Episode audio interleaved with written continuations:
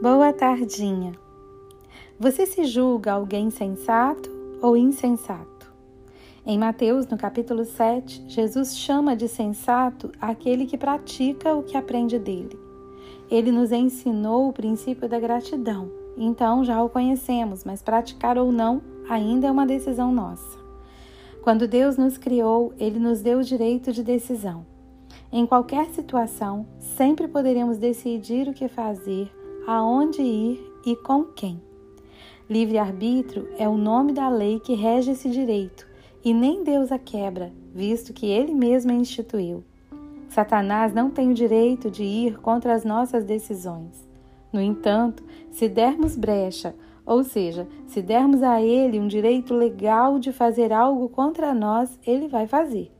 Na verdade, mesmo sem a brecha, ele vai nos atacar, porque ele é desses. Ele tentará de tudo para nos persuadir a voltarmos atrás em nossas escolhas. Mas diante da nossa decisão, Satanás só pode fazer isso mesmo: tentar nos dissuadir. Deus nos deu livre arbítrio porque deseja que estejamos com Ele por escolha nossa. Deus é bom, mas é também Deus justo que não se dobra às nossas vontades e segue as leis que Ele mesmo estabeleceu. Ele nos dá o direito, inclusive, de decidirmos quem será o nosso Deus.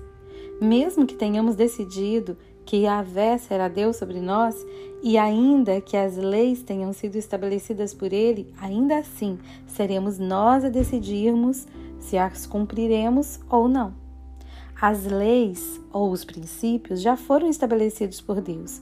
Quebrá-los ou não será uma decisão nossa. E quando escolhemos quebrar uma lei, temos que arcar com as consequências disso. Uma das consequências tem a ver com o mundo espiritual. A quebra de um princípio estabelecido por Deus envia uma mensagem às trevas de que abrimos mão de Yahvé.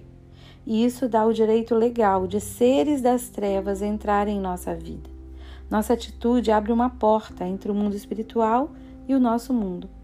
Essa porta abre-se em direção à nossa vida, mas também na direção da vida daqueles que estão ou estarão sobre nossa guarda. Tendo entendido isso e tendo entendido que toda ação feita no mundo físico gera uma reação no mundo espiritual, podemos seguir em frente. Deus continuará sendo Deus, sendo bom e justo. Ele não muda. A questão que precisa ficar clara é que não podemos atribuir a Deus as consequências de algo que está acontecendo por decisão nossa. Lembrando que as decisões dos nossos pais ou daqueles que estão acima de nós nos afetam do mesmo jeito que as nossas próprias decisões afetam os nossos filhos ou de qualquer um que esteja sob a nossa responsabilidade. Um exemplo disso é o de um empresário que toma uma decisão errada, levando sua empresa à falência. Seus funcionários irão sofrer os danos e as famílias deles também. Então, a escolha é nossa, porque a vida é nossa e as consequências também serão nossas. Temos poder de decisão enquanto estivermos vivos na Terra. Enquanto morarmos aqui, ir e vir, fazer ou não fazer, será decisão nossa. E as nossas decisões, tomadas aqui, também determinam como será a nossa vida na eternidade. No livro Gratidão Imprescindível, o pastor Jusimar descreve dois tipos de pessoas.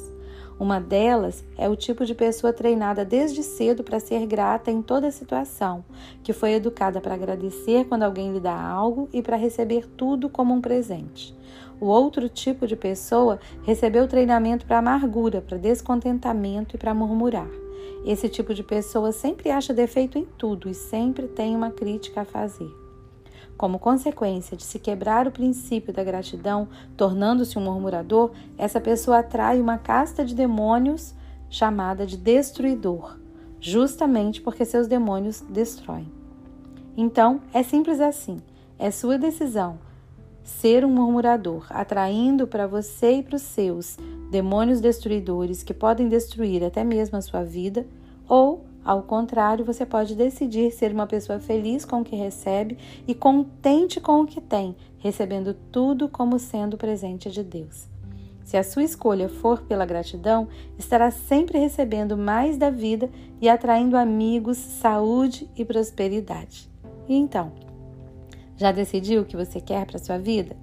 Bora decidir ser grato e semear sementes de flores em nosso jardim? Quando as flores nascerem, lindas borboletas virão atraídas pelas cores e alegrarão sua vida.